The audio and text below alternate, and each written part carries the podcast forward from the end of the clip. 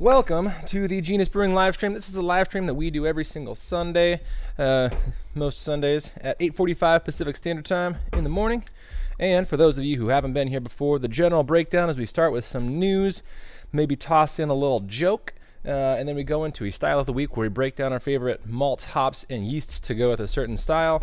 And then we go into two discussion topics, which today we're talking about hot weather hacks. If you got hot weather and that is a struggle for you to make beer, we're gonna we're gonna help you out here. That's what we're what we're here to do today. so uh, yeah, Yeah, there we go. Let's jump into it a little bit. Jump on Genus News. Uh, What's going on here? Yeah, so uh, we have a new schedule that is hopefully going to allow for uh, a little bit more filming. We've been getting pretty busy in the tap room, so filming during tap room hours hasn't really happened a lot. But starting this next week, we're going to try to be getting in here a couple days while we're here um, before we're open, kind of like we do with the live stream, and get a little bit of filming done. So hopefully that helps us get out some more regular videos besides just the live stream. I know some of you have been asking for that. So that's happening. Yeah. Uh, we made an awesome new uh, tap handle yesterday with our uh, Oh, yeah. laser printer. That was fun. If you uh, follow us on Instagram, you might have seen some teasers on it. Yeah. Um, yeah, I'm pretty excited about that. And it's just Mark 1, but uh, eventually we'll be uh, going over how we make multiple types of tap handles using the same machine, and it'll be a, a whole big thing. We're pretty excited for it. That should be fun. We got an awesome new fridge. Uh, you can almost see it behind me. Yeah, it's there. Right now it's holding water, but it's Uh, we're going to do a video on that talking about different ways to uh, store and sell our beer. So that'll be a, a video coming up hopefully pretty soon. Yeah. And uh, we get we get a minion tomorrow. Yeah, which I'm super excited for. He's someone who can both brew beer and sell beer. So uh, we have a little bit more brewing capacity that we just got this last month, and so we're hiring somebody to kind of manage that extra capacity that we have. Um, Tim will still be the main brewer on our small batch stuff. He gets to do a lot of R and D, which will be super fun for him. But now we got someone to do a little bit more uh, the big batch stuff, which will hopefully help us all have a lot more awesome beer. And he's going to help us get out in Spokane. So if you're in Spokane, and you have a, a bar that's uh, aching for some better beer. Feel free to to let them know that we have that capacity now. Yeah, we can we can give them better beer. Yeah. Uh, yeah. Oh, the Olympics is on. The Olympics is on. There's been some uh, interesting, exciting, and uh, other things happening with that. I don't know. I read the news every day, and it seems like there's always something going on. Yeah, I was actually watching. Uh, I was watching women's volleyball for the first time yesterday. Um, it took me like five minutes, five minutes in, and there was a wrist injury already. Yeah, yeah, how was that? Well, it's feeling a lot better today, but uh, yeah, it was it was a shock. It's painful. It was painful. You can't overwork it. but um, mark that one off. All right. So uh, that means it's time for The beer of the week, bump, bump, bump, beer of the week, yeah. And today's beer of the week, I'm super excited for because it's a perfect hot weather beer, and we've had a lot of hot weather lately, uh, and that's going to be a saison. Mm, love saisons, and uh, I will say, I mean, saison is a delicious, delicious beer that uh, isn't necessarily a specific style. There's a little bit of range in there, which uh, makes it really fun to play around with. Yeah, a lot of people don't realize how uh, broad of a category saisons can be. Like dark saisons, which I know a lot of people, a lot of breweries will brand darker saisons as a dark saison. That's not actually a separate category. It kind of all fits in. Yeah, uh, you know, it's fun. So, uh, Saison, let's get into this. Malt of the week for that. That's an interesting pick on there. Russian red wheat. So a lot of people know that these uh, beers are going to be wheat heavier. They have a certain percentage of wheat. I went with Russian red wheat because it's got an extra graininess kind of component, and it's also going to be a higher protein than your standard white wheat. Um, saisons are always going to finish dry. They are uh, uh, most saison yeast will produce uh, they're diastatic, so they'll produce enzymes that break down longer chain starches. So having a little extra protein for some bodybuilding, um, it can add some character to the final product. You know, and that should be something that you're looking for. Like Peter said, these are dry, but you still want some good mouthfeel to it. Um, and it talks about a little bit at the end of the style breakdown, but some saisons have Brett in them too. Yeah. Um, if you are a brewer and you're doing a saison with Brett, uh, they made a category where you should enter that for their judging, which is American Wild Ale. But technically, it's all still the same. Fits into the same farmhouse Same funkiness. Farmhouse. Yeah, it's very interesting uh, having the farmhouse designation being coming back, encompassing the Brett saisons, the standard saisons, uh, as well as a few other beers. So yeah, uh, hop of the week. I like this one. Huell Melon. Uh, absolutely love love love that hop, and this is a great choice for this style. Yeah, it's a fun one because it is a it's a it's a noble uh, derivative, or it's bred off of some noble hops, so it still has some of that classic uh, grassiness that you can get off like Saaz and Hallertau, uh, but it also has a distinct kind of white wine presence as well as that, as it's, the name suggests, that melony quality. So it's got a little fruitiness without being you know this giant hop bomb like mosaic where it's going to completely trash the beer. It's a nice fruity hop that actually will blend in with a funkier style. Yeah, absolutely perfect for it. No. Uh, yeast of the week, we have uh, either French Saison or uh, Jovaru, uh, Hovaru, uh, honestly. Jovaru, yeah, one of the two. Jovaru, no, we, Jovaru. Uh, I love both of them. French Saison is probably going to be my personal favorite, and if I'm doing any kind of beer that I want a little bit of that nice funkiness uh, from a you know Saison type yeast, French Saison is probably going to be my first choice. Absolutely love that yeast. It's one of those ones that's also a killer strain, and it's just it's it's aggressive. If you're making a saison and you're not very good at brewing, or you don't have good practices, just add that French saison, ferment on the warm side, and those two things will take care of your beer. It'll taste good. You can mess up a lot of other stuff, and your beer will taste good. Oh yeah. Uh, another thing I also personally like about this is uh, it produces long chain or um, it produces long chain flavor molecules in there. So even though French saison will ferment out bone dry, it still feels like there's a lot of body left over in this beer. Yeah, is it glycerins that they produce? Something like Uh, that. glycerins, poly- polysaccharides. No. Uh, no, I think it's Uh, it might be glycerin. Someone uh, someone fact check us and figure out what the what the what the word we're looking for is. It's Yeah. early in the morning and we have hangovers. Uh, that's not entirely untrue. Also, if somebody wants a very delicious, delicious drink, Costco, uh, at least for us right now, Costco has adult otter pops. Ooh. Um, they're alcoholic. They're very delicious. You throw that as your ice into your seltzer, and it Ooh. tastes way better and adds alcohol. It's delicious. That's Go that sounds for like a great idea actually. it. Yeah, it was last night. Um, someone's asking. They're in Seattle, um, visiting Seattle. What's your favorite breweries to check out in Seattle? All right, this is not Seattle, but you know what? Most of the area is Seattle, uh, at least to me, because I don't go over there too much. Go up to Chuckanut and have some of the best goddamn beer of your life. Yeah. And I, I do mean that. Chuckanut is absolutely amazing. It is uh, a couple hours north of Seattle and Bellingham, so, you know, technically a different city.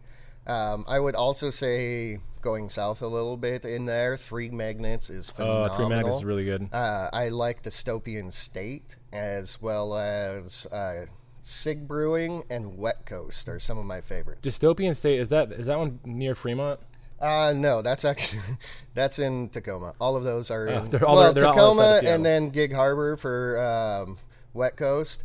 Uh, oh no, wait, Three Magnets is Olympia. So Oh, yeah. yeah, Yeah, we're a little bit off here. Uh, We're sending you on some uh, some road trips here. Yeah. Uh, Although Seattle, Seattle proper, I mean Fremont. Fremont is an absolute must. You got to go there. They make amazing beer.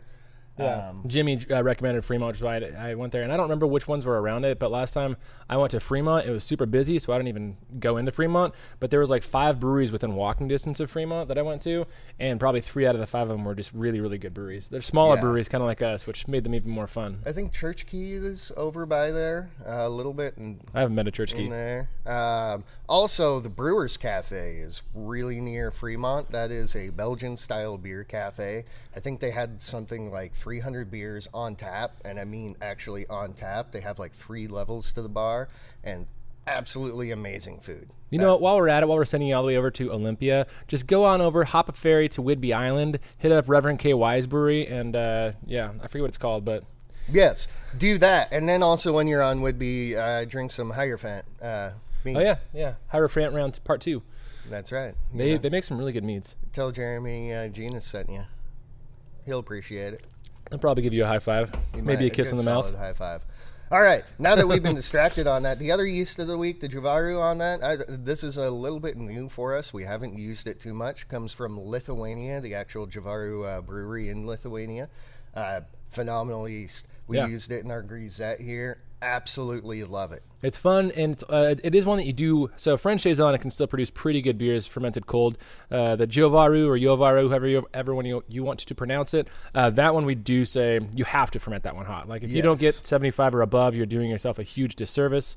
Um, it'll still be fine at cold temperatures, but it's just not going to produce all the yumminess that you want.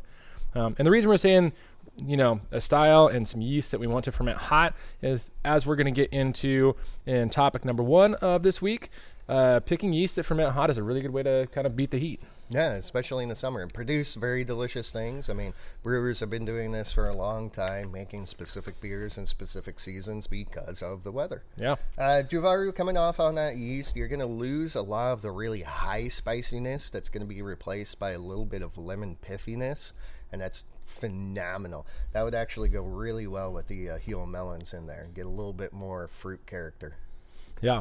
Um, let's talk a little bit more before we move on to the first topic. Let's talk a little bit more about the style of saison. Like I said before, it's a very broad category. Um, characteristically, it's going to finish. Uh, it's going to finish high, um, but it's also, uh, or sorry, it's going to finish dry, meaning there's not a lot of sugars left in it. Um, but it should be both uh, relatively highly carbonated, no matter where it fits in the style, and it should have some level of puffiness from a protein matrix that'll be left behind. That's why we like to pick, first of all, any wheat at all. Although wheat isn't necessary, it really helps that protein matrix, and uh, any, especially anything that's going to have a higher protein content. So if you use like a higher protein pilsner malt, for example, you might not need the wheat, but it's always going to give a little bit of that extra grainy flavor that I like. Yeah. Um, sorry, I got lost in the question, and you were just going on such a great, great ramble. You just there. got lost in my eyes. Oh, I did. Uh, well, somebody asked a question. We'll get to it there. Um, that's actually a question I probably know the answer to. But uh, so overall impression of this beer. And I mean, like if you're looking at our notes, we have three pages, and this is literally the BJCP, all printed out on notes on saison. There is a lot here. It's probably one of the lengthiest ones just because of the flavor range that you can get. It's going to Yeah. say like dry to not very dry, light to not very light. in all honesty, in there, um, you know, and uh, going into it, it like it, the overall impression is just a great description for this. It's most commonly pale. They're always highly refreshing, highly attenuated. Can be bitter, but not necessarily from hops. Uh, generally, going to be a little bit stronger uh, in their moderate strength. Belgian French type ale, very dry. Uh, high carbonation in there using non barley cereal grains. Uh, the sorry, it is saying that uh, additional spices for complexity. On all honesty, the most traditional saisons might have had traditional spices in there, just being farmhouse beers. What's being produced might be going into the beer, but that it, I would say it, adding extra spices may not be necessarily appropriate. You usually should get that Right. from the uh, yeast that you're using. So especially if you have a yeast that you're fermenting hot, that's going to create phenolics. Um, phenolics can come across depending on the yeast as clove-like, uh, but sometimes it can also come as like black pepper, which is really pleasant, or peppercorns, um, coriander notes. Sometimes it can be like a little bit of orange and spice from a combination of the esters and uh, phenols that are coming off your yeast. Uh, but there's a huge range, uh, and we picked two uh, more spicy yeasts on this that work well on hot temperatures. But if you use, for example, Belgian saison yeast, that would start to produce a lot of those fruitier Belgian esters, uh, which can make it perceive a little bit sweeter than a lot of saisons that you probably know and like are. Yeah. Uh, so on that, I mean, that's basically a lot of what you're looking for in this beer for overall everything is you're looking for a good, funky, spicy, fruity character coming from the yeast. A lot of the flavor is going to be yeast driven on it. They should always be super dry, but not necessarily be perceived as super dry, uh, as well as be highly refreshing. Uh, the saison styles. Uh, developed on farms basically to feed farm workers. This was supposed to be something that after you're done working or you know on your lunch break that you're having a couple of them and it's super refreshing and also because of the uh, non-barley cereal grains going into it gives you some of those extra proteins and goodness to uh, keep going and keep working. And they're always going to have character, even on the lighter end of the alcohol spectrum. So to kind of run down where the alcohol is going to land, a table saison uh, or a grisette, something in that range, uh, can be 3.5 to 5 percent, which is very very sessionable. And the nice thing about it is we've mentioned before it's higher protein, which means even though it's going to be a dry beer, it's going to have some fullness. And because of all the extra phenols and esters that the yeast produce, it's also going to be a very flavorful beer, even at 3.5%. Uh, but you can get into kind of like a dark um, or a standard Saison. Um, uh, which is going to be in that uh, 5 to 7% range. Uh, Saisons can very easily get up to 7 or above 7. Um, if we're going to categorize it in the BJCP world, though, when you get above 7%, 7 to 9.5% is going to be super quote unquote. Um, but that's the range 3.5 to 9.5. Like I said, this is a huge range of beers. Um, you can also go as dark as 22 uh, SRM and as light as 5 SRM, which is very pale. So you got pale and dark, and you got light and super saisons. That's kind of the range that we're working with. Um, and this categorization is something that just happened post 2015. So they didn't. It all was one big category of like farmhousey style beers, and now they're kind of trying to separate it into like, all right, let's make a dark and let's make a light version. So, um, but historically, yeah. this is whatever. No, again, it's a farmhouse beer. It developed in farmhouses. Uh, every farmhouse had a little bit of a different recipe going into it. Uh, so they all ended up just a little bit different depending on what everybody preferred at that in particular farmhouse. Yeah. Um, it is actually good to uh, denote on here that the farmhouse ale category is not an actual category. That is something in the U.S. that we have started to develop to call uh, farmhouse produced beers, particularly of the Belgian region. Yeah. Uh, most of the time in Europe, they still refer to them as saison because farmhouse is much more broader thought of category, not in particular to more of the saison style. Yeah, and farmhouse could be an amber. It's it's it's literally whatever. Uh, we've kind of started calling them saisons and American wild ales, um, which is what Americans think of as farmhouse beers, but it's. Mm it's a little bit of a of a jarring nomenclature because it uh, automatically assumes funkiness. Because uh, when I do, do a flavor descriptor, I'll say farmhousey. That's a flavor mm-hmm. descriptor for me. Like it smells like alfalfa, smells like a barn. Um, but really, I mean, it's although it's a good flavor descriptor, if you call it that, it doesn't mean a lot. I mean, a lot of British beers also developed in farmhouses. So yeah, if we use that denotion, they would also be called farmhouse, and it kind of defeats that nice funky character from saison. Uh, and going along with that, traditionally there probably was Brett present in it. Uh, but if you do use Brett in these beers, you're looking for the funk from the Brett. You're not looking so much for the acid coming on it. Uh, the uh, saison yeast itself does produce a little bit of tartness in there, but these are not sour beers. They're not tart beers. There's just a little kick of that. And if you have Brett in it, it should be about the funk coming out of there. Yeah. Uh, as well as a little bit of the fruit. You you don't want to have the Brett producing acid. Yeah. Um, yeah, so let's. Uh, I think that pretty much covers. I mean, because on such a broad category. If you've got questions on it, feel free to leave them.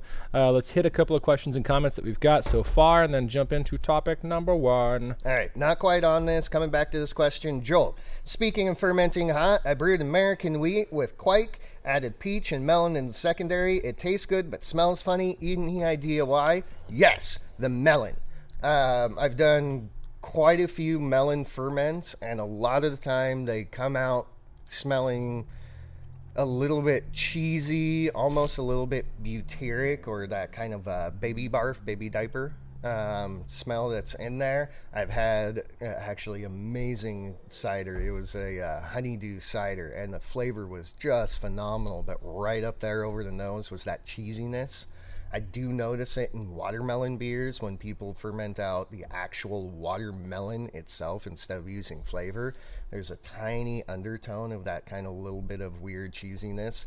So I would be willing to bet that where your uh, funny smell is coming from is probably actually the melon in there. Mr. Hayden wants to see the new tap handle, and I need another beer, so let's get a couple more questions in, and I'll go. Yeah. I'll go do that. go pull one from the uh, fridge because somebody 100% remembered to bring a uh, Brett saison beer. It happened totally later today, just not on film. All right, The uh, funky, the funky flavor that's probably from the melon, by the way, with age will probably go away, um, or at least dissipate a little bit. Yeah.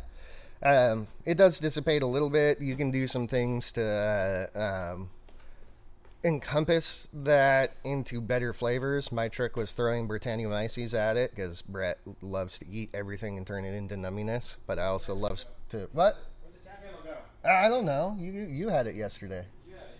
Well, I could have. All right. Uh, do, do, do, do, do, do, do. Oh, here you go. Do people, uh, Yeast and the Beast, do people still send us beer? Not often enough. So you should, We, sell tons of backstory of it, but yeah, not often. Yeah, yeah, um, you should send us more. Deliciousness. Definitely. Uh, ran- and if you live in a ranch style house, yes, you can brew some ranch style beers, and they should 100% have some Hidden Valley in it. It would be amazing.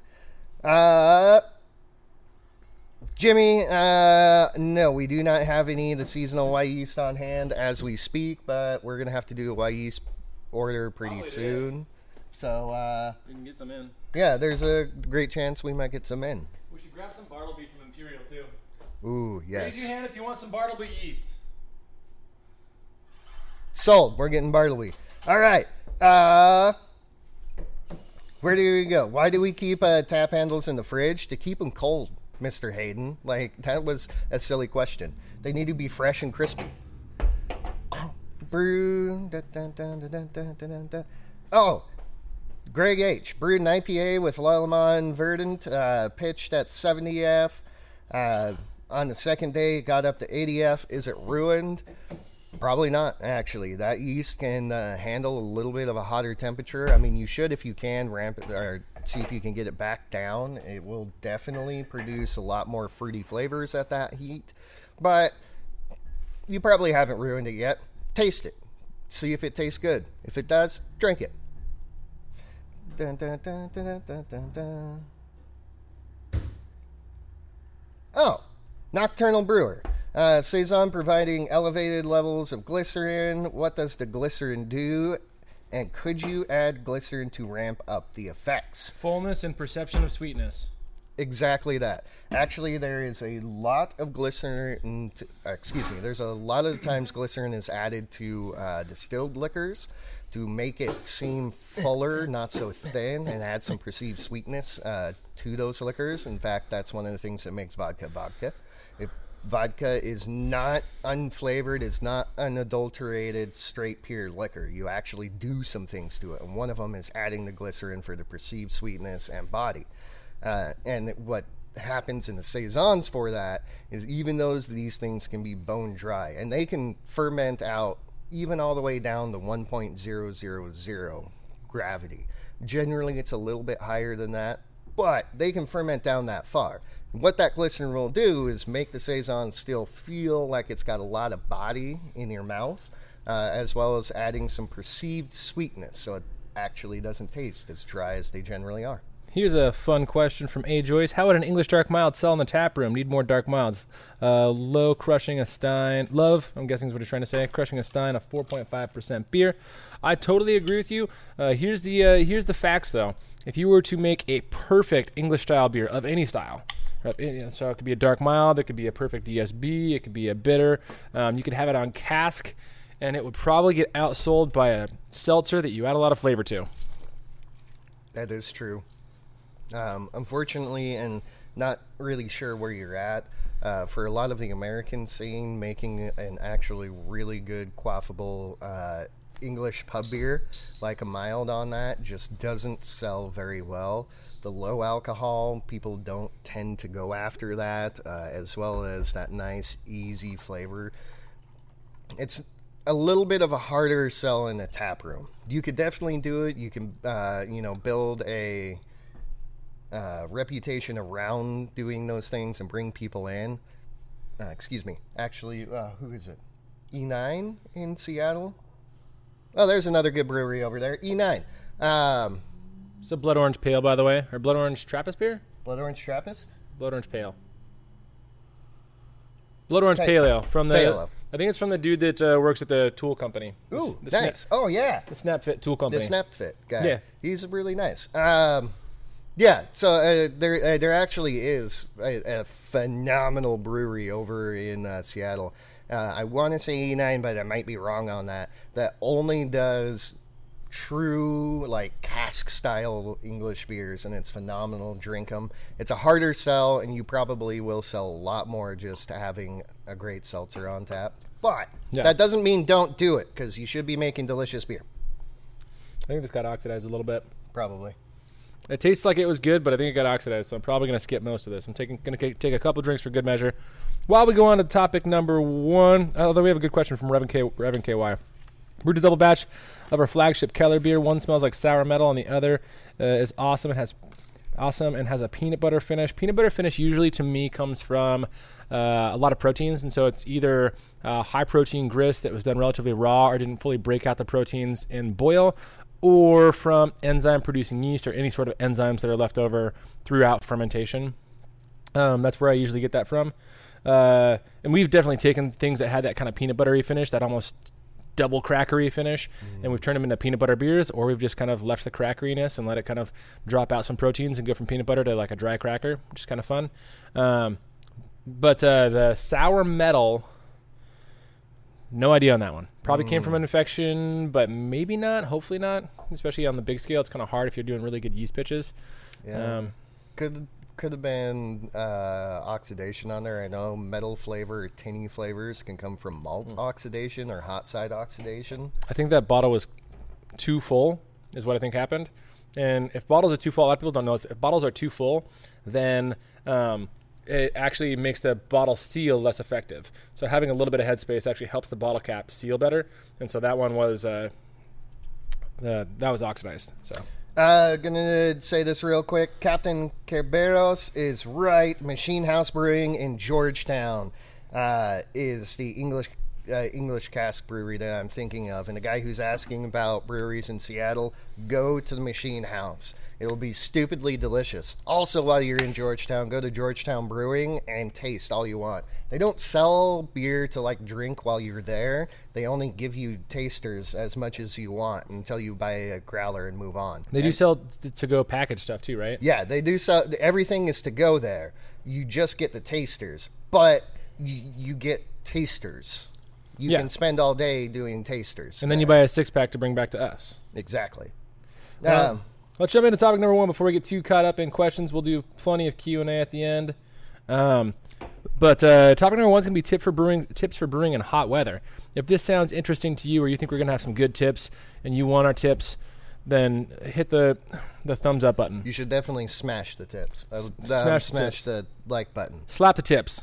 that that works. That works too. Um, so brewing in hot weather can can uh, provide challenges in a couple different ways. The two main ways that people will see are going to be fermentation temperature, especially if you're using not very tolerant uh, yeast, um, and the other is uh, uh, groundwater. So a lot of people are using water uh, in some capacity to chill their wort before going into fermentation, um, and so groundwater being really hot can also be an issue, especially in places like Arizona uh, or even here in Spokane when it gets hot enough. Our groundwater gets really warm and it takes a lot longer to chill down beer. So, here are tips for both of those.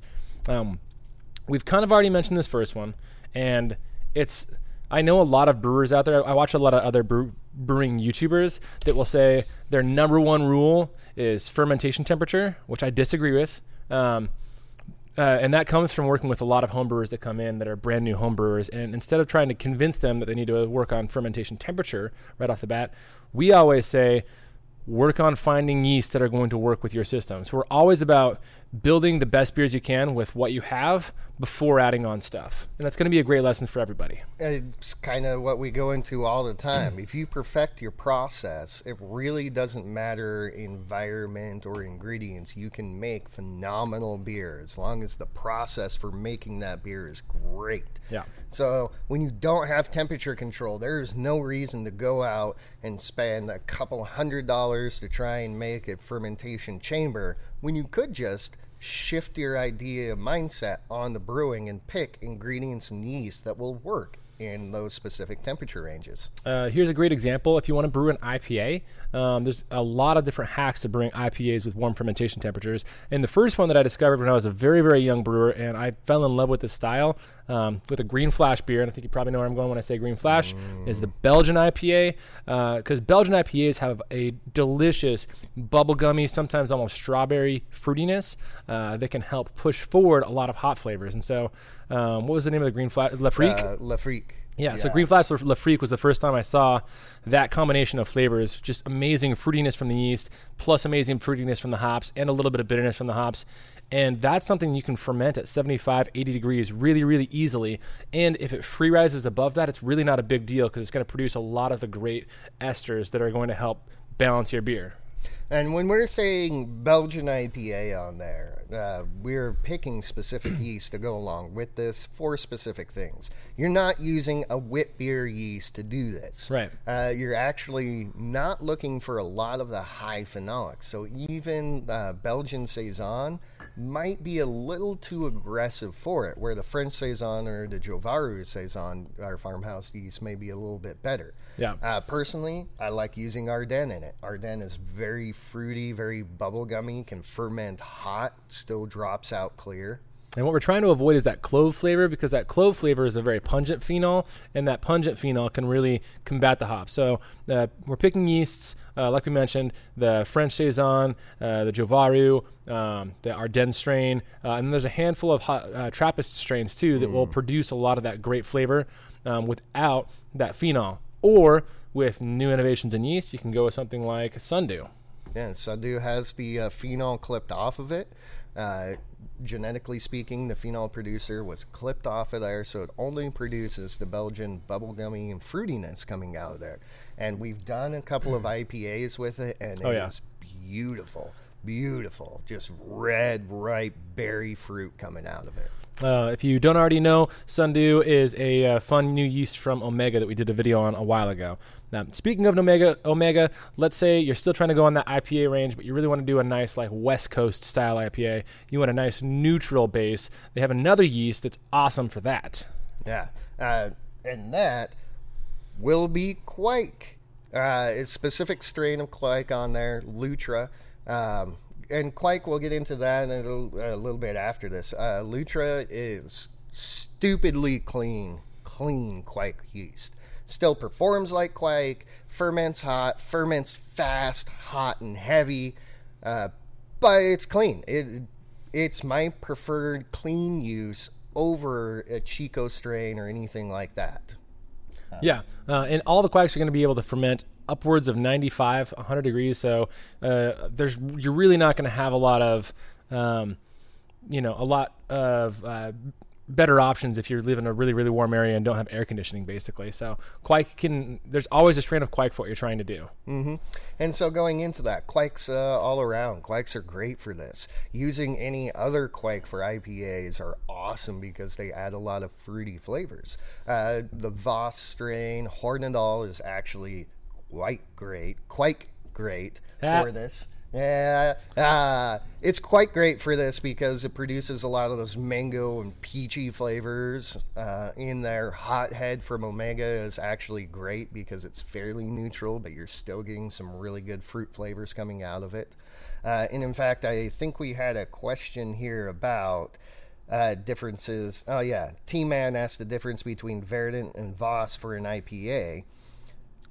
Uh, well, Verdant, Ver, Verdant's not a Kveik strain, so Verdant uh, can ferment really warm, um, or relatively warm, but it's like room temperature warm, like yeah. 72 warm.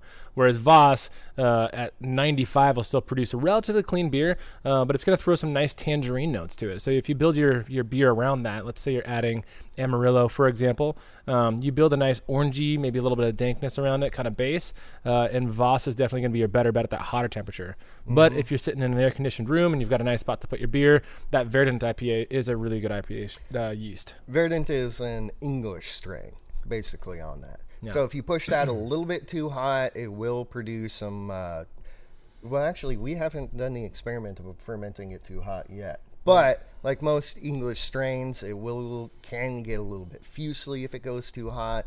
It also can get overly fruity if it goes too hot on there. So if you're hitting in the uh, you know upper upper ranges, definitely Kveik Voss is going to be a much much better choice. And his kveiks are awesome choices for warm fermenting. That's kind of how they developed. Yeah. Someone's asking if there's a dry packet yeast for a Belgian IPA. I've actually haven't done a lot with dry packet Belgian strains. Um, I believe Fermentis has one, but I don't know which one it is. Uh, Um, T58 or S th- S oh uh what is it S33 that can The go kind of warm. The brown package is a Trappist. Yeah, that one might produce clove though. Yeah, T58 might be. T58's a little saison-y, Saison-y. but uh, I think I've seen people use it. But the S33, I know people have used that for Irish and Belgians. I have no idea what its temperature range is, but I know a lot of people have used that for hazies. So uh, maybe that one goes up a little bit warmer. I'm not 100%. Like I said, we haven't done a lot with dry yeasts and Belgian strains. We don't do, not that we do a lot of Belgians in general, but um, we usually use liquid when you do, just because we have a lot of Belgian liquid yeast that are going old because not a lot of people brew out Belgians, and we always try to keep them on hand. So usually we're just going to reach for a, a three month old packet of Belgian liquid yeast and use that. Yeah. Uh, so, uh, and while we're talking about that, Greg H uh, is popping on Belle Saison works well for a farmhouse IPA. That is a Belgian Saison strain, and the only thing that I would say on that is be careful not to go too hot because you will produce the clove coming out of that. Uh, that is a strain that does produce clove, and if you get a little bit too aggressive with it, on the clove part anyway, that's going to really detract from the hops. Uh, although Saison may not, it's kind of an interesting fermenter Yeah. on that. So good. I mean, it's a great one. Go for it. Try it. Do it. Um, Uh, Last thing to mention on when it comes to picking your yeast and you know knowing your fermentation temperatures is uh, especially if you're doing 10 gallons or larger, but even on the five gallon scale, you do have to expect a temperature free rise. So let's say you know your air conditioning air conditioner is chugging along, you can get your house down to like 75, for example. Really, you got to be expecting at least during peak fermentation, your beer is going to be fermenting at closer to 78 degrees. Um, so play around with that, and uh, when you're deciding your yeast. Um, 75 might be passable for some English strains or some IPA strains, but realistically, it's on that upper echelon. And so, switching to you know either a kveik or a, uh saison yeast that can ferment a little bit hotter is going to be a good choice if you're if you're kind of on that upper border. Uh, Marte, thank you so much for the super chat. I appreciate it. GG. Oh, uh, he asked a question a little bit further up. Look at that. Think about it while I say this for IPA strains. If you have, uh, if you cannot get your temperature below 80 degrees and you really want to make a nice, hazy, juicy, fruity uh, IPA, then, or a Sac Trois. Um, in Imperial, that's the citrus strain. Uh, I think in Omega, it's the Imperial, or uh, sorry, uh, tropical IPA strain. But Sac Trois ferments phenomenally at 80 to 90 degrees. Uh, there was a while that we thought that this strain was Brett. We thought it was a Brettanomyces strain because it produces all of those good, fun, fruity, little bit funky flavors. It's super attenuating on that. Will ferment almost everything out, and it likes it hot and heavy. That might be a perfect if you have like that 75 to 80 degree range just naturally. That might be the perfect yeast for you actually for IPAs. Uh, Marte, I brewed a five gallon hazy IPA, added 0.5 uh, pounds of acidulated malt at mash out. pH was 6.8. I added 0.5 mils of lactic acid before boiling. pH still shows 6.7. How do I fix a situation like this or avoid it? Or does it really matter? Um, I have a sneaking suspicion that your pH meter needs to be either recalibrated or it's not reading correctly. Um, or if you're using strips, maybe it's just a different accuracy with the reading. But even with a, let's say you have really, really hard water and your pH is like, I don't know, I guess it's possible to have it really, really hard. But like, let's say your pH is 8.1 naturally and you've got 200 parts per million of bicarbonate. Even a standard really, really light grist um, should be getting your pH below six. It's t- it would take very, very alkaline water to have all the acidity in, your, in a grist leave your mash at 6.7 or 6.8, especially with the acid malt. And so, I would um, I would probably say that it's going to be a water calibration thing, or a, Yeah. uh, it's a pH meter calibration, thing. calibration on there. Uh, that would be the first thing to check. Um, and then beyond that, I mean, you know, if you need it lower, you need to add some acids, but you need to make sure you're not hitting flavor threshold. Or just turn it into a sour beer and add all the acid. Yeast and the bees. Here's a really good question. Do you have to worry about hop aromas boiling off when you ferment warm? And the answer is yes and no. You just kind of have to know your system. Again, it's knowing processes. Um, so a great option to help this is obviously pressure fermentation, uh, fermenting in a closed system where your aromas won't volatilize. They won't they won't boil off. Um, the other option, and what I did when I still did open ferments for my Belgian IPAs, which by the way is phenomenal for uh, the character that the yeast produces with open ferments. When I did open ferments with my Belgian IPAs, uh, I would always just rely on a really heavy dry hop. It's one of the few times that I say a really nice heavy dry hop, especially if you can do it in a closed dish system. And this would be not a biotransformation dry hop usually, but a late addition dry hop, even a cold side addition dry hop um, is going to be really, really appropriate. And a lot of these Belgian yeasts naturally won't produce diacetyl, so you don't have the same hop creep risk that you do using, let's say, an English strain with a late edition dry hop. So um, that's one of the few times where I say a lot of people, even beginning brewers, can still rely on a pretty successful late edition dry hop or cold side dry hop, is when they're doing a Belgian IPA. Yeah. Um, so let's go on to our uh, second point here. That's kind of going into our first point is expect fermentation free rise in these. Uh, a lot of these yeast, and especially when you get warmer, yeast likes to be. Hang on. Wee wee wee wee wee. Uh, yeast likes to be that far guy was more. in a hurry. I mean, God, he ran that red light and everything. Uh, yeast likes to uh, ferment a lot more aggressively when it's warm on this, so you can expect your fermentation temperature to free rise more aggressively than it would normally, and you have to be aware of that. Yeah, um, something like a, a saison strain, for example. Like let's say we get up into that 75 to 80 degree range, um, whereas an English strain, as an example, if you're fermenting at 68, it might only free rise one to two, maybe three degrees. Um, that uh, uh, saison strain might get the entire beer done in a day or two, but during mm. that it might be three to five degrees that it, it free rises. Yeah. The more aggressive your yeast is going, the hotter it's going to make your wort beer. So just expect that, be aware of it, and choose your yeast accordingly. If you're sitting at 72 degrees, maybe using an English strain probably isn't the best because you're probably going to at least hit 75, maybe 78 in there. So switching or switching that into one that can be more tolerant at those higher temperatures. Jimmy J, here's a good question. With the wine type hops like Hallertau Blanc, Nelson Sauvin, um, and Huell it's going to be another one of those. There's a couple of uh, New England style ones that are that white winey as well. Mm-hmm. Um, would they be good for a Belgian IPA? And the answer is yes. Those are probably my favorite hops for dry hopping in general, or relying on a dry hop, a late edition dry hop. Um, not a biotransformation dry hop because of the total oil content. Um, but yeah, those are those are really good. Just don't rely on those hops for the entirety of the boil for a Belgian IPA. I like to have something with a little higher total oil and a little bit more pungence behind it, at least backing those up. Um, I've done some with Nelson Sauvin where, like, let's say I'm doing a, a 10 to 12 ounce hop bill, maybe seven or eight ounces of that is going to be the Nelson Sauvin, and then two or three is going to be something with a higher total oil. I think the last time I did it, I did like Belma or something like that, which is not super high, but higher total oil.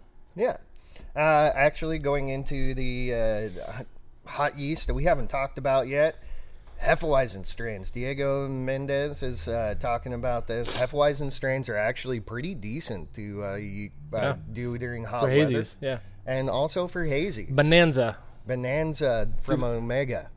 Uh, that ha- uh, is another one where they have gone in and clipped off the phenol producer, so it produces the banana fruit flavor rather than the clove banana bread flavor coming out of it. And I will tell you, that was probably one of our most popular hazy IPAs that we did.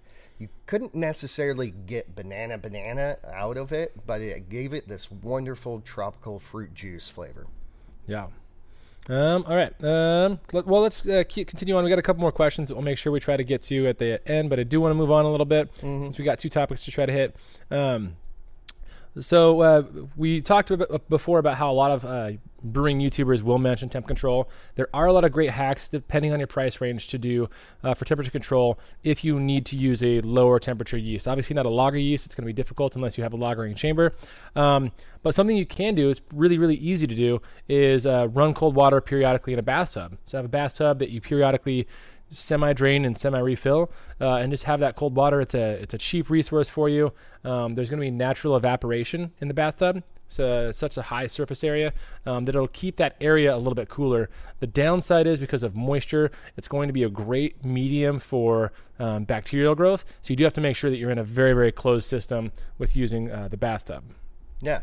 Um, along with that, using water is a great way to actually have temperature control. If you have, a you know, a cooler or a small tub, horse trough, that you can sit your fermenter in there and have recirculating water, moving water going around it, and making sure that you're always keeping that on the cool side for it.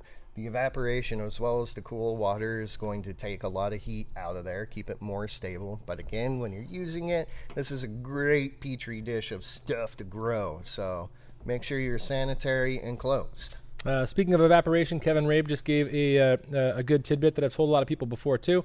Um, using a moist t-shirt that you throw over your carboy, for example. It's actually t-shirts are perfect for that carboy because they've got the, the head hole for the neck of the carboy.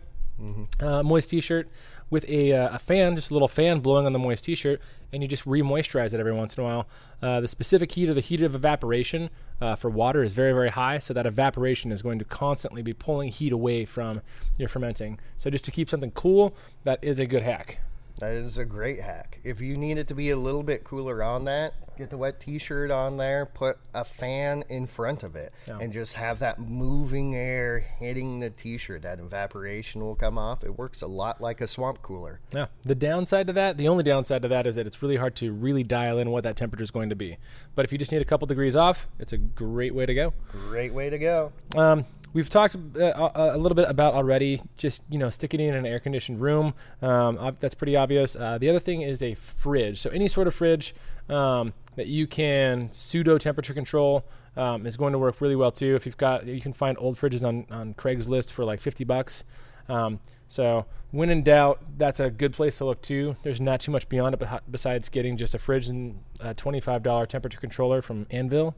Um, but yeah that's a good uh, a good good use good way well. to go. Uh, you can do that in a little chest freezer as well, uh, and create your own fermentation chamber. Yeah, that's what we, a lot of people use uh, for fermentation chambers for lagers specifically. Yeah.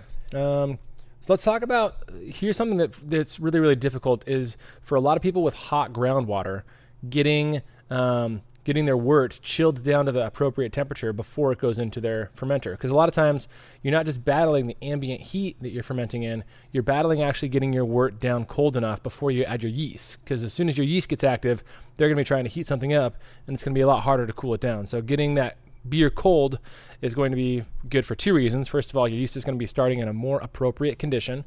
And second of all, uh, oxygen solubility is going to be a lot higher when your wort is cold. And so it's really important to keep that wort or get that wort cold before you add your yeast. Yeah. Uh, great way to do this. It's actually something that we do when it gets too hot, like the uh, heat wave that we had. We'll take one of our fermenters, fill it up with water, and because we have it uh, glycol chilled, we will chill down that water and then use it to pump through our wort chiller and have cold, cold water to go through our wort chiller. Obviously, at home, it's a little bit harder to do that, you know, if you don't have a glycol chiller. But getting some of your water if you're doing an immersion chiller coming through there getting some of that water putting it into the fridge or freezer first and getting it super cold before you use it is a great great way to do this and that's something that i did on the homebrew scale even before you know, getting into the commercial brewing world when I was in there summer, and I would just gravity feed it through my wort chiller, and that works just fine. It actually will slow the water down to make sure it has time to pick up more heat. Now, yeah, you get a couple of jugs of cold water, uh, throw it in a bucket. Uh, if you've got any ice in your freezer, you can add that to the bucket, uh, and then you gravity f- feed it through either your immersion or your counterflow chiller, um, and use that to chill down your water. Uh, if you're using super super cold water, it's going to chill down your beer a lot faster than if you're using, you know, 80 degree groundwater. So exactly, and gra- gravity does work. It doesn't need to be like pumping through out of a hose. It doesn't need to be in a limited supply of water. Uh, you do probably need about ten gallons though. Yeah, at least it's.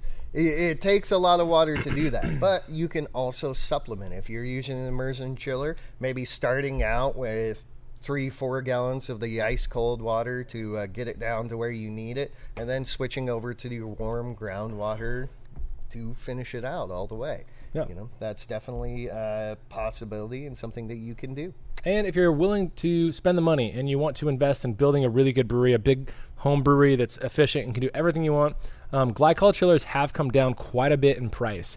Uh, the ones that we sell here in the shop and that we kind of swear by, that we use here in the back of our brew house, are the brew built ones. You can find those on morebeer.com. It's not sponsored. We just really like the product because we like Brew Built as a brand because they've brought down the prices of a lot of things lately. Um, their glycol chillers, I want to say, are like 650 for uh, a two Good a too. two port glycol chiller. Comes plumbed already with a pump, temperature controller, everything. And then I want to say like 900 for the four um, outport one, but um, that price used to be two thousand dollars. And so, if you want to start really building that perfect uh, brewery uh, at home, then uh, an actual glycol chiller is going to go a long way. It's going to be super helpful. yeah. All right, we got uh, time for topic number two.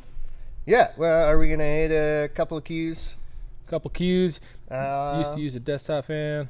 Yeah, I got a good one. Uh, Dave Dempster did a raw ale after a video, put it on tap two days ago. It's not carbonated fully, but the mouthfeel from samples are very different. They have a smooth and slight slick taste. Is this expected? Was it a heavy oat bill raw ale? Would be my first question to see whether or not that could be part of it. Um, in which case, yeah, there's a lot of slickness that's going to come off oats that would normally uh, volatilize or break down in the boil that won't if you don't boil. Um, some high protein malts can do that too. So it really kind of depends on your grist. If you're using a pretty neutral grist, then it shouldn't be just from the fact that it's raw. Ooh, that smells funky. Yeah. Uh, oh, that's a Thomas. It's a Thomas, yeah. It is. Yeah. Yeah, I think it's maybe smoked. Mm, Delightful. Uh, so 99 people are currently watching. Let's get to that 100 point. Nice. Also, everybody like the video right now. right now. Um, so yeah, that depends on your uh, mash bill on there. If you're using things with high protein contents, high fat contents like the oats, yeah, 100%. You're not boiling it; those are not precipitating out, so they're going to be left in there. But it it should be due to your malt bill more so than rawness. Um, there's also ways to break that down. Um, yeah, or break those down during fermentation just using a lot of the enzymes that we suggest. That said, over enzyming can also add some of some interesting proteininess too. So if you use too much enzymes or too heavy of a uh, of a dose of the enzymes that we recommend to break those down, then the enzymes themselves can also add some of that stuff. Uh, Randy, uh, what would you tell someone that gave you their homebrew that was undrinkable gross? Um, well, at least you tried. I no, I mean, be honest with them. If it's undrinkable gross, just be like, ah, yeah, I can't do this. This is why.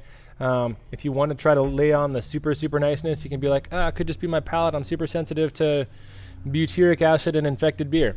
But um, you, you, can, you can play it the nice way, but uh, honestly, a lot of homebrewers are going to appreciate if you're honest with them.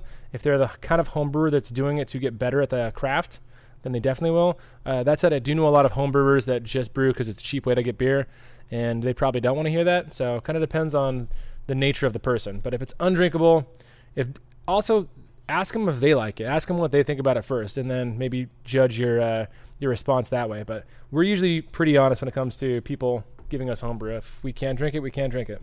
Yeah, it, and it's one of those things like that. Don't attack the beer. Just be like, all right, I I can't drink this because these flavors coming out of it I really don't like, and I think uh, you know are inappropriate or this might be a brewing flaw. Hey, what's your process to go into it? So, uh, pulling stuff out and actually having I don't like this in beers rather than, man, you just gave me a disgusting beer is always a better way to go. Yeah. Um, Jump Jasper, what's the advantages between water and glycol? And can you mix the two? Uh, you actually do always mix the two. So pure glycol doesn't have the heat capacity, so it doesn't uh, can't absorb as much heat or take away as much heat as water can. Water freezes, glycol doesn't. So usually what you're doing is you're aiming for like a 30% glycol to 70% water mixture, depending on how cold you want that. Um, so it kind of depends on your system, but uh, you will always be mixing the water and glycol. Yeah. Uh, Captain Kerberos, uh, brewing with Imperial B44 Whiteout, which is a wit style uh, yeast for a wit. Got really excited, overflowed my fermenter airlock twice. is the yeast loss from this blowover going to affect the overall fermentation? Let's start out with that uh, wit beer yeast is a top cropping yeast, and it loves to create a huge, huge krausen on top of that. So having the blowovers is kind of normal for that yeast. Um, theoretically, it shouldn't affect your brew too much depending on what happened during that. If you took off airlocks and sanitized and cleaned them, there is actually a potential for infection because you broke the system. Most of the time, you just have a mess. Um, Ruindu Gunata Gunata Lake. Can saisons be dark? I know historic saison styles are pretty brownish brews. Uh, yeah, we talked about that a little bit, but the uh, the the SRM range from saisons historically is as light as five SRM, which is very very light, and as dark as 22 SRM, which is brown, and some porters are even 22 SRM. So yeah, it's a pretty wide range. Uh, Ribbon Yeah. KY genus. How about the small plate chiller that is affordable and able to be taken apart and cleaned? I haven't used plate chill- chillers for a long time, other than the giant one that we have down at the Steel Barrel. Um, I know the Shirron one was a really cheap option for a long time. They're like, you know, ninety bucks or something like that, and they do a pretty good job. But I haven't seen a lot of the small options for that. Yeah, uh, one of my biggest problems with plate chillers is that they can clog super easy just because all the tolerances are so tight on that, uh, as well as the fact that they are really hard to clean. Uh, so if you can take it apart and clean it, like you know, there you go, do it. It's um, it's a good way to go. If you're asking us which one it is, then you probably need to do some shopping. Uh, Carter West is ask, asking about mangoes. Uh, it's a good question. We do have a lot of tips, but um, we're going to go ahead and get on to topic number two so we can speed run through that real quick and then hopefully get to that question after that. So, topic number two this is speaking of summer beers and it kind of ties in. We're going to be talking about shandies and radlers. Um, First of all, everyone comment what what do you think about shandies and radlers? Are they something that you enjoy? Do you think they're a bastardization of beer? Um, is it something you'd be willing to try or might try? Because kind of what we're going to go over is first of all what they are, how they're made, things like that, and why a lot of people use them versus can they actually be a, a beer style that's worth doing? Can you elevate shandies and radlers? Can you make them a a unique and complex thing? So Let's start off with the first. Are shandies and radlers different, or are they the same thing? Um, so uh, I think the consensus here is that with a uh, shandy, you're adding sugar to your beer as well as the lemon quality. So you're adding lemonade, for example. Um, Radlers, you're adding lemon soda. So you're adding more of the essence and more of the, but there still can be sugar as well. Okay, so let's start off with this. uh, technically, I think it's just a regional thing. Uh, in the United States, we call them shandies. In Europe, they call them radlers. Uh, I know radlers developed in Germany where they put lemonade into it, but understanding the difference between lemonades is a real key point here. That when you're ordering lemonade in Europe, you're getting lemon soda. When you're ordering it in the United States, you're getting lemon juice, sugar, and water. And there is a difference between those two. So that's what where we're talking about there, where Peter's talking about in the shandy, you're adding the lemon juice and the sugar and the lemonade, the U.S. lemonade to it, where the lemon soda is traditionally in the Radler. Yeah, so a lot of it's going to be the sugar. A lot of it's going to be the effervescence or the, uh, you know, everything that's going to come, come along with that sweetness. Um, and I'll also add Radlers, uh, at least in the last handful of years, have grown to include grapefruit too. Grapefruit's pretty common for Rad- Radlers as well. Schöfferhofer. No, no, Schöfferhofer is an actually super delicious beer. It's grapefruit juice. If you want a beer that you literally can drink all day because it is very low alcohol, Schöfferhofer is phenomenal for that. Uh, Huckleberry Pucker, baby. Yeah. Well, this shandy version, not the not the actual version of that, which I like the shandy version. Uh, actually, that's a pretty pretty good beer for me. For those of you who don't know, my very first brewery job was at Paradise Creek Brewing down in Pullman, who makes Huckleberry Pucker. Pucker. Um, yeah.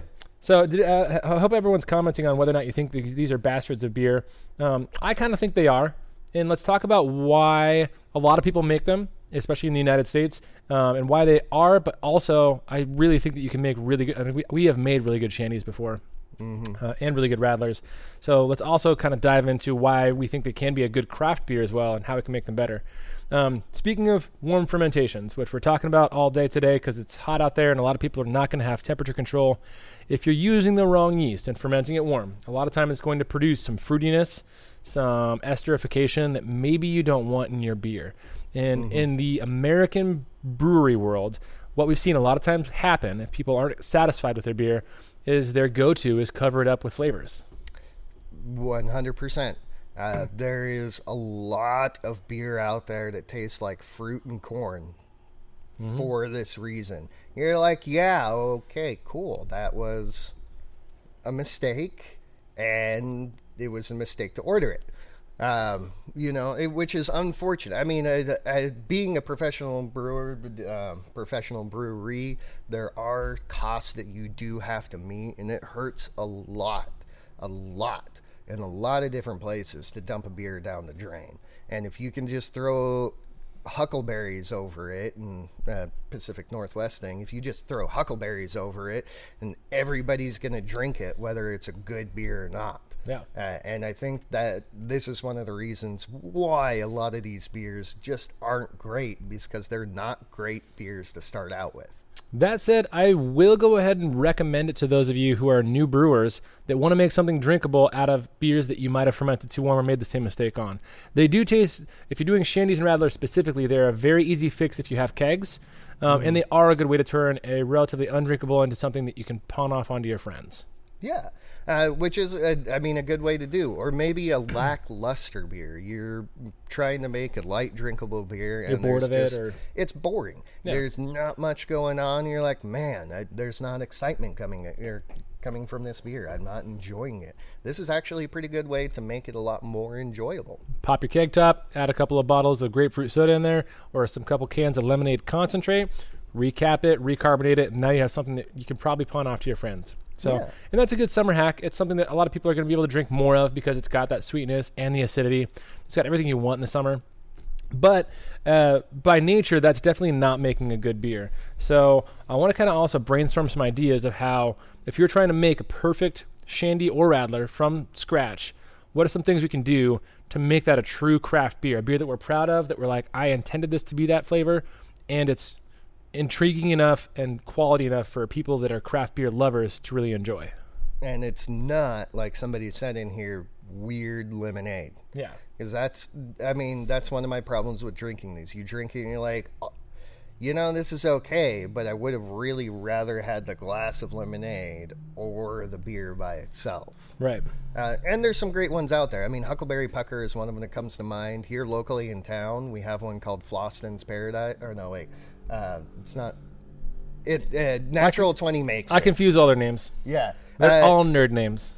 Oh, oh, what did I call it? Um, Secondhand Paradise? Oh no, that was Secondhand Robes and Floston's Paradise. Anyway, uh, they make a raspberry blonde and uh, mix it with their house-made lemonade, which both of them are actually pretty darn good things to start out with, and it's phenomenal. And I think this is actually one way to elevate the Radler and Shandies above where they have been is playing with the whole fruit aspect of it adding your raspberries to it or mango or you know um, huckleberries like huckleberry pucker on there Yeah. adding some more dimensions and flavor to these beers i think would be a really good way to do it Um, and I think it's important to think about what all flavors are going in.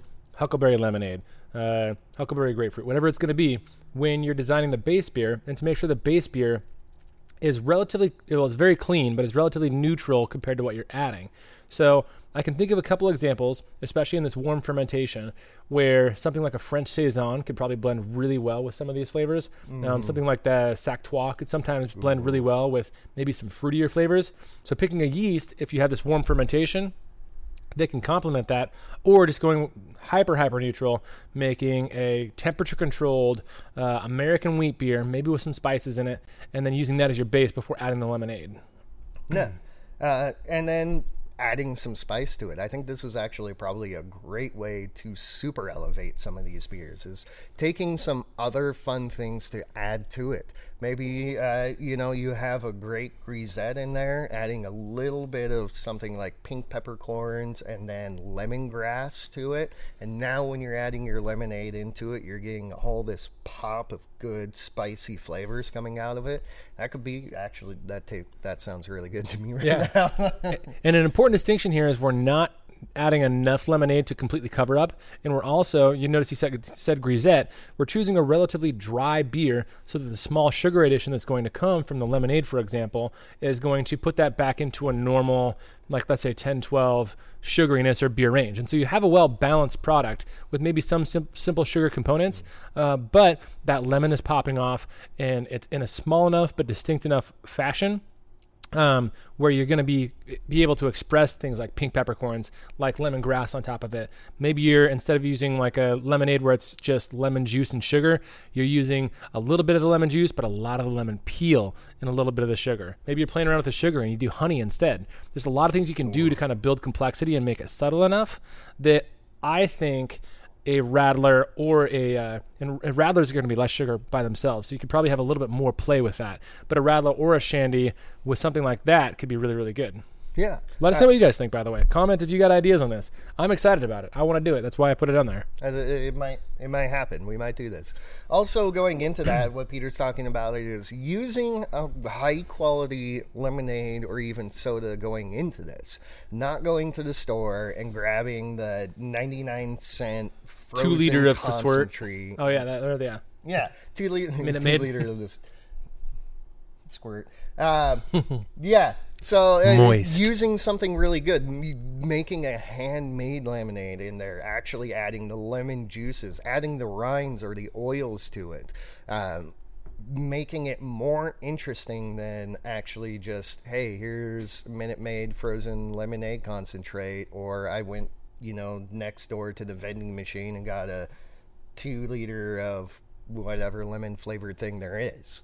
Um, that can help elevate it and coming out. I think somebody in here mentioned limoncello, uh, adding limoncello to it, and Yeah. limoncello could be very interesting. The only concern I would have on that is how sweet limoncello actually ends up being. Without enough of the lemon flavor, so you'd probably Yeah. go limoncello plus your uh, l- you know lemon uh, essence, lemon rind, lemon bitters, um, uh, Mm-hmm. lemongrass. You know all that stuff. Floater Joe adding some uh, cactus cooler. Like I actually enjoy that. I don't get Yeah. cactus cooler very much, but that is a delicious soda to it. uh, you know, Joel, thank you so much for the super chat. Just because. thank you. Just because I love that. Thank you. Thank you, Joel. Um, you know, and switching that out, like I mentioned Schöfferhofer earlier, Schöfferhofer uses uh, grapefruit uh, in it. So instead of being a lemonade based Radler Shandy, it's a grapefruit based uh, Radler Shandy. And having something like that is just super, super delicious. Uh, we got a lot of great questions um, that I'll address before going to ge- into general Q and A. Um, if you guys got more ideas on this, I want to keep hearing those because honestly, like it's just an idea that I was excited about, and so I kind of wanted to bounce it off of all you all. Like I like the idea of peppercorn, the ideas of lemongrass, everything we've said so far, but we get a lot of our ideas from people just telling us stuff. So if Yeah. you want to eventually maybe see your idea happen in beer, it could be now. It could be now. Do it. Could be now. Um, but a lot of people talking about stabilizing the yeast before adding sugary components, fruit, etc. Uh, and yes, that, that is something you definitely want to do, especially when you're adding like store bought lemonade or lemonade concentrate.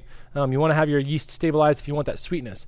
That said, um, on the homebrew scale, I have purposely made uh, probably more of a Radler type beer, but by adding the lemonade concentrate purposely during fermentation to dry out the uh, the sugars, but still add that lemon flavor. So that's that's an option. But the, if you're doing a true shandy, you definitely want to stabilize your yeast first, um, which you can do through sorbates or metabisulfites, or you can do it for, through filtration, which is my preferred method if you've got the equipment, but that takes extra money.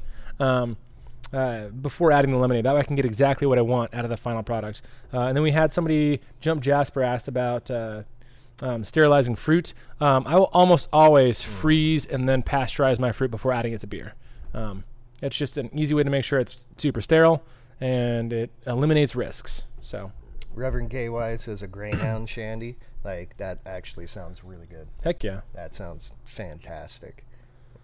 Do it.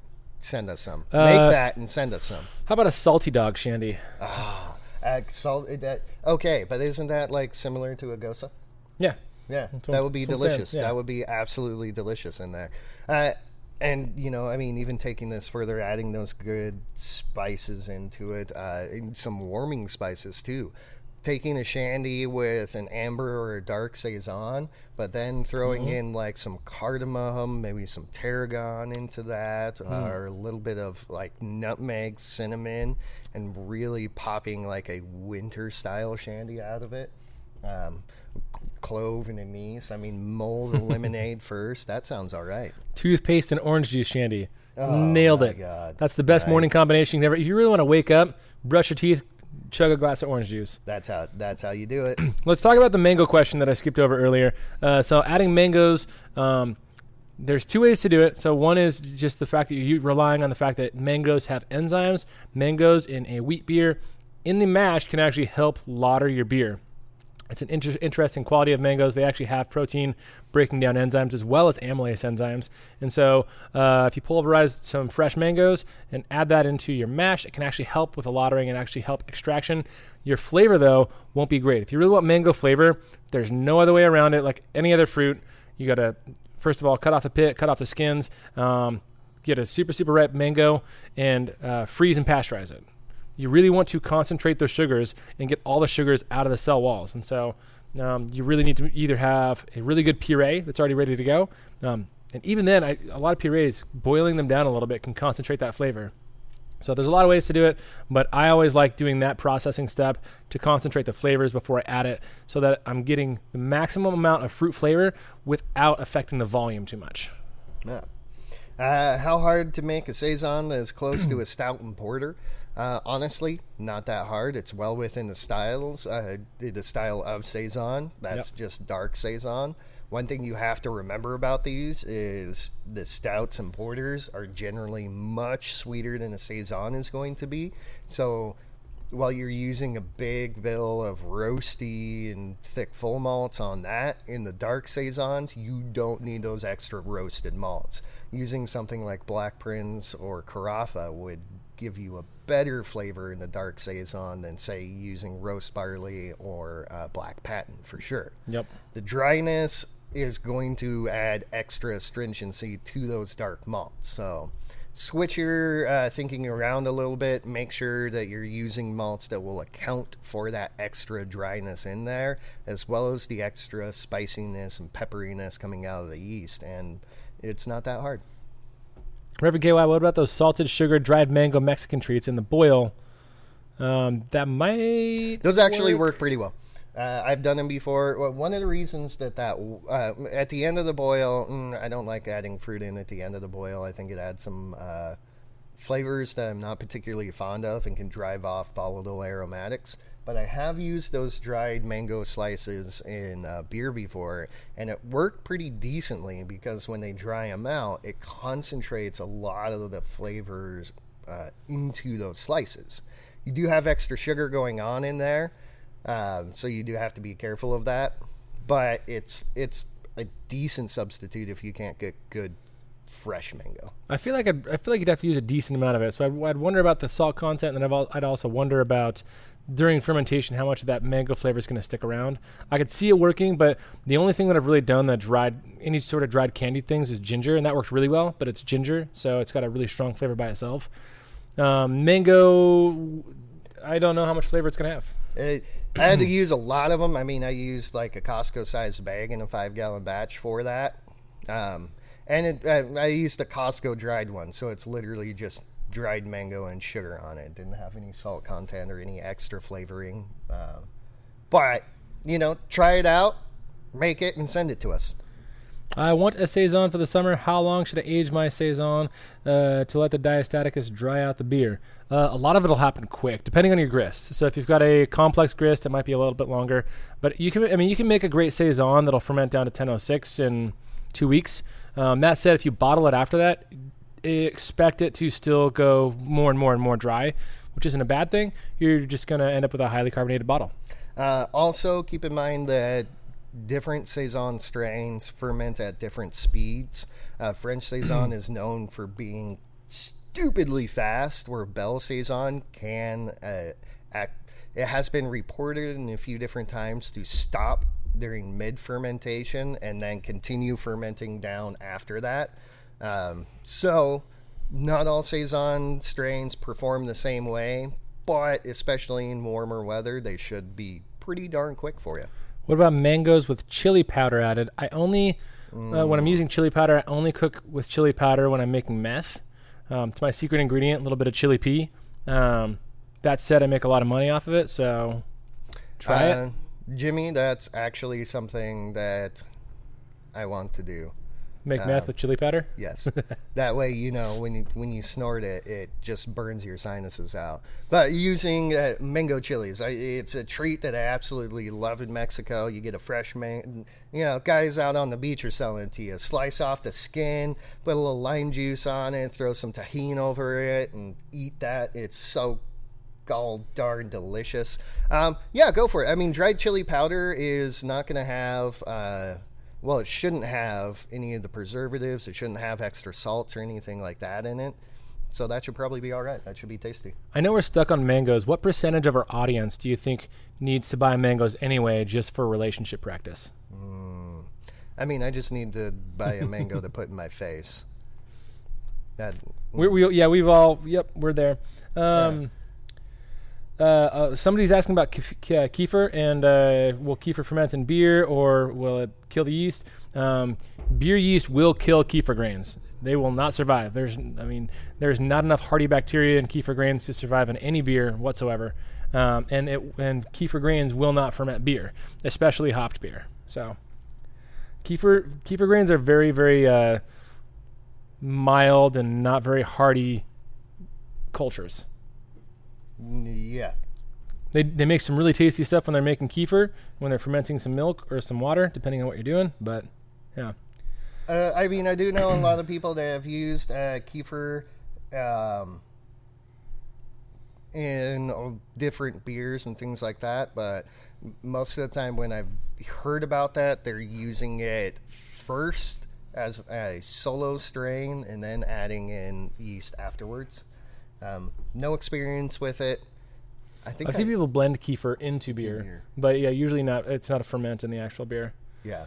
Um, Kevin Rabe, do you have to pasteurize, or do you, yeah, do you have to pasteurize bags of frozen fruit, or just throw it in secondary? You're probably fine just throwing it into secondary. That says that said, Tim usually just throws it in. I usually pasteurize it. It probably doesn't make a huge difference. I just like that extra concentration, the caramelization of sugars that I get from pasteurizing, and a little bit of extra peace of mind. Because Yeah. a lot of times, if I have bags of frozen fruit, those bags have been in my freezer with fish and whatever all else. that extra stuff. Uh, I, if they're in sealed bags, here's the deal about that. Even if they're in sealed bags from the store, there's a lot of things that are perfectly fine for you to eat, and they will give you absolutely no problem. So uh, the company or manufacturers don't have to worry about it being on the fruit. But if it goes into the beer, it is going to make it bad. Uh, so making sure that your fruit is sterile in one way or another first is always the best option. Um, some of the things, I mean, when Peter's talking the difference, that I don't like to boil it first. I don't like to reduce it down first most of the time, unless I'm going specifically for that flavor, because it does give you that cooked fruit, that reduced fruit flavor, baked fruit flavor. Uh, so if I'm going for a fresh fruit flavor, a lot of the time it's just a nice quick up to a pasteurization temperature, drop it back down. But there's other times. One of our best uh, sour IPAs that we've done, I actually took blackberries. I mean, a bunch of blackberries, and I reduced those down on a low heat for a long time. Really trying to make yummy, a nummy. blackberry pie type of flavor coming out of it, and it, it was. It was delicious. Sean Huntley, there's a meadery near me that has a habanero pear cider. Send me one. Marte, what do you think about the Omega brand of yeast? Looks like some of them have higher fermentation temperature ranges. We love Omega. We honestly probably mostly just use them for their specialty yeasts, i.e., Sundew, uh, a lot of their branded yeasts, Jovaru, um, Hornindal, uh, Bananza, uh, Lutra. A lot of those really hot topic branded yeasts. We still use Imperial for a lot of our regular yeasts mostly because they're close to us. Um, so not for any other reason. I haven't tried a lot of their. Uh, like I haven't tried Omega's Chico strain, for example, just because we haven't really had a reason to. So, Yeah. Don't know about that. Yeast and the Beast, Homebrew for Life is only 400 subs away from us. They're closing the distance. Um, somebody just needs to go onto Fiverr and hire someone to auto sub us from like some third world country. That's right. Uh, Ruindu, uh, sorry this got buried. Have you guys tried brewing any lagers with weird malts, such a 100% of the bill, uh, as 100% of the bill, such as oat malt or wheat malt? Um, I we have actually brewed an absolutely incredible lager with uh, golden naked oats as what was it 30 40% of the malt bill thing was 40. yeah, it was super good. Uh, one thing I'm going to say about that is you are going to need some enzymes. Definitely. And a lot of muscle power. Yeah.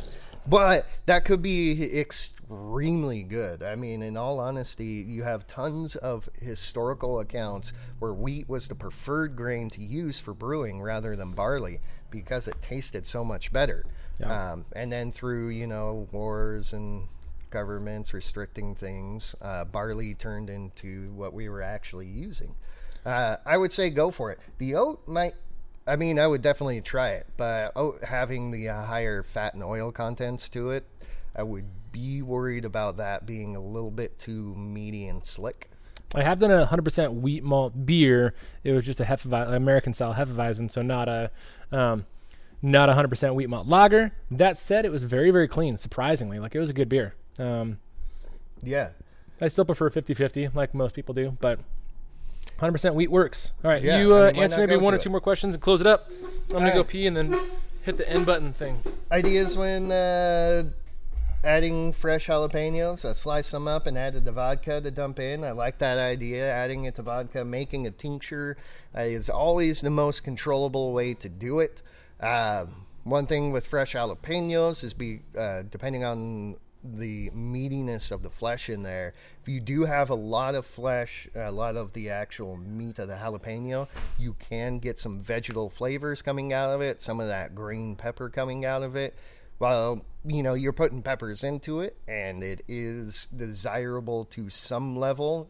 Try, you know, it can go overboard pretty quickly. So I like the tincture idea. That's one of my favorite ways uh, to add actually anything because tinctures are so controllable and they give you a consistent, reliable uh, flavor additive to it. I like doing that. Um, that being said, I mean, smoke a couple of the jalapenos and throw them in there. That would be super delicious. Uh, we have a brewery in town that does a great jalapeno beer, and they actually use pickled jalapenos for that. And that's an awesome flavor as well. It gives you that extra little punchiness coming out of it. So, uh, yeah, go for it. I, I would add them in secondary, is where I would add them. You know, pasteurize it a little bit, add it in secondary, and away you go. Okay. Uh, boop, boop, boop, boop, boop, boop, boop. Reverend, thank you so much for the super chat. Uh, A round of cheers to the wicked Tawaton founder Terry Bosey, homebrew store. From Pro Brewer. Like y'all, but on an island. May he rest in peace. I'll be sending more people to the Genus YouTube channel. thank you all. Yeah. you so much, Reverend. Sorry to hear about that thing. Yeah. Uh, if you didn't hear Peter over there, uh, Reverend KY, round of cheers to Wicked uh, Two Ton uh, founder Terry Boyce. I'm saying that wrong. Homebrew store owner, pro brewer, just like us, but on an island. May he rest in peace, and may he rest in peace. I will drink a beer for him. Thank you, KY, for sending people over. It's always great when uh, when you do. Enjoy it. Um, thank thank you, everybody, for tuning in to. Wow, I am lost right now. Anyway, thanks for tuning in today. We appreciate you spending your Sunday mornings, evenings. It might even be Monday in some places. I don't know. Uh, thanks for being with us. Make sure to like the video. Make sure to subscribe to our main channel, the second Genus Not Brewing channel. Go over to Facebook, Instagram, give us a like, maybe a comment on something like that. Let's work those algorithms a little bit. Uh, hit up the TikTok, join our Discord for specific questions if you have them, or just want to, you know, get on there and chat at other people in the homebrewing community. Um, yeah, thank you very much. We appreciate having you here, and uh, we look forward to all of the super delicious. Shandies and radlers that you are going to send us now. And actually, going back through that, uh, who asked about the jalapenos? Was that Nocturnal? Jalapeno, radler? uh, yeah, Nocturnal. A jalapeno radler. That sounds amazing right now. You should make that and then send it to us. Or even better yet, make a jalapeno cilantro radler, but instead of lemon juice or uh, lemonade, use some limeade for it. And that would be so good. So good. All right. Thanks for uh, tuning in, guys. We will see you next week right here for another edition of the Genus Podcast. Cheers.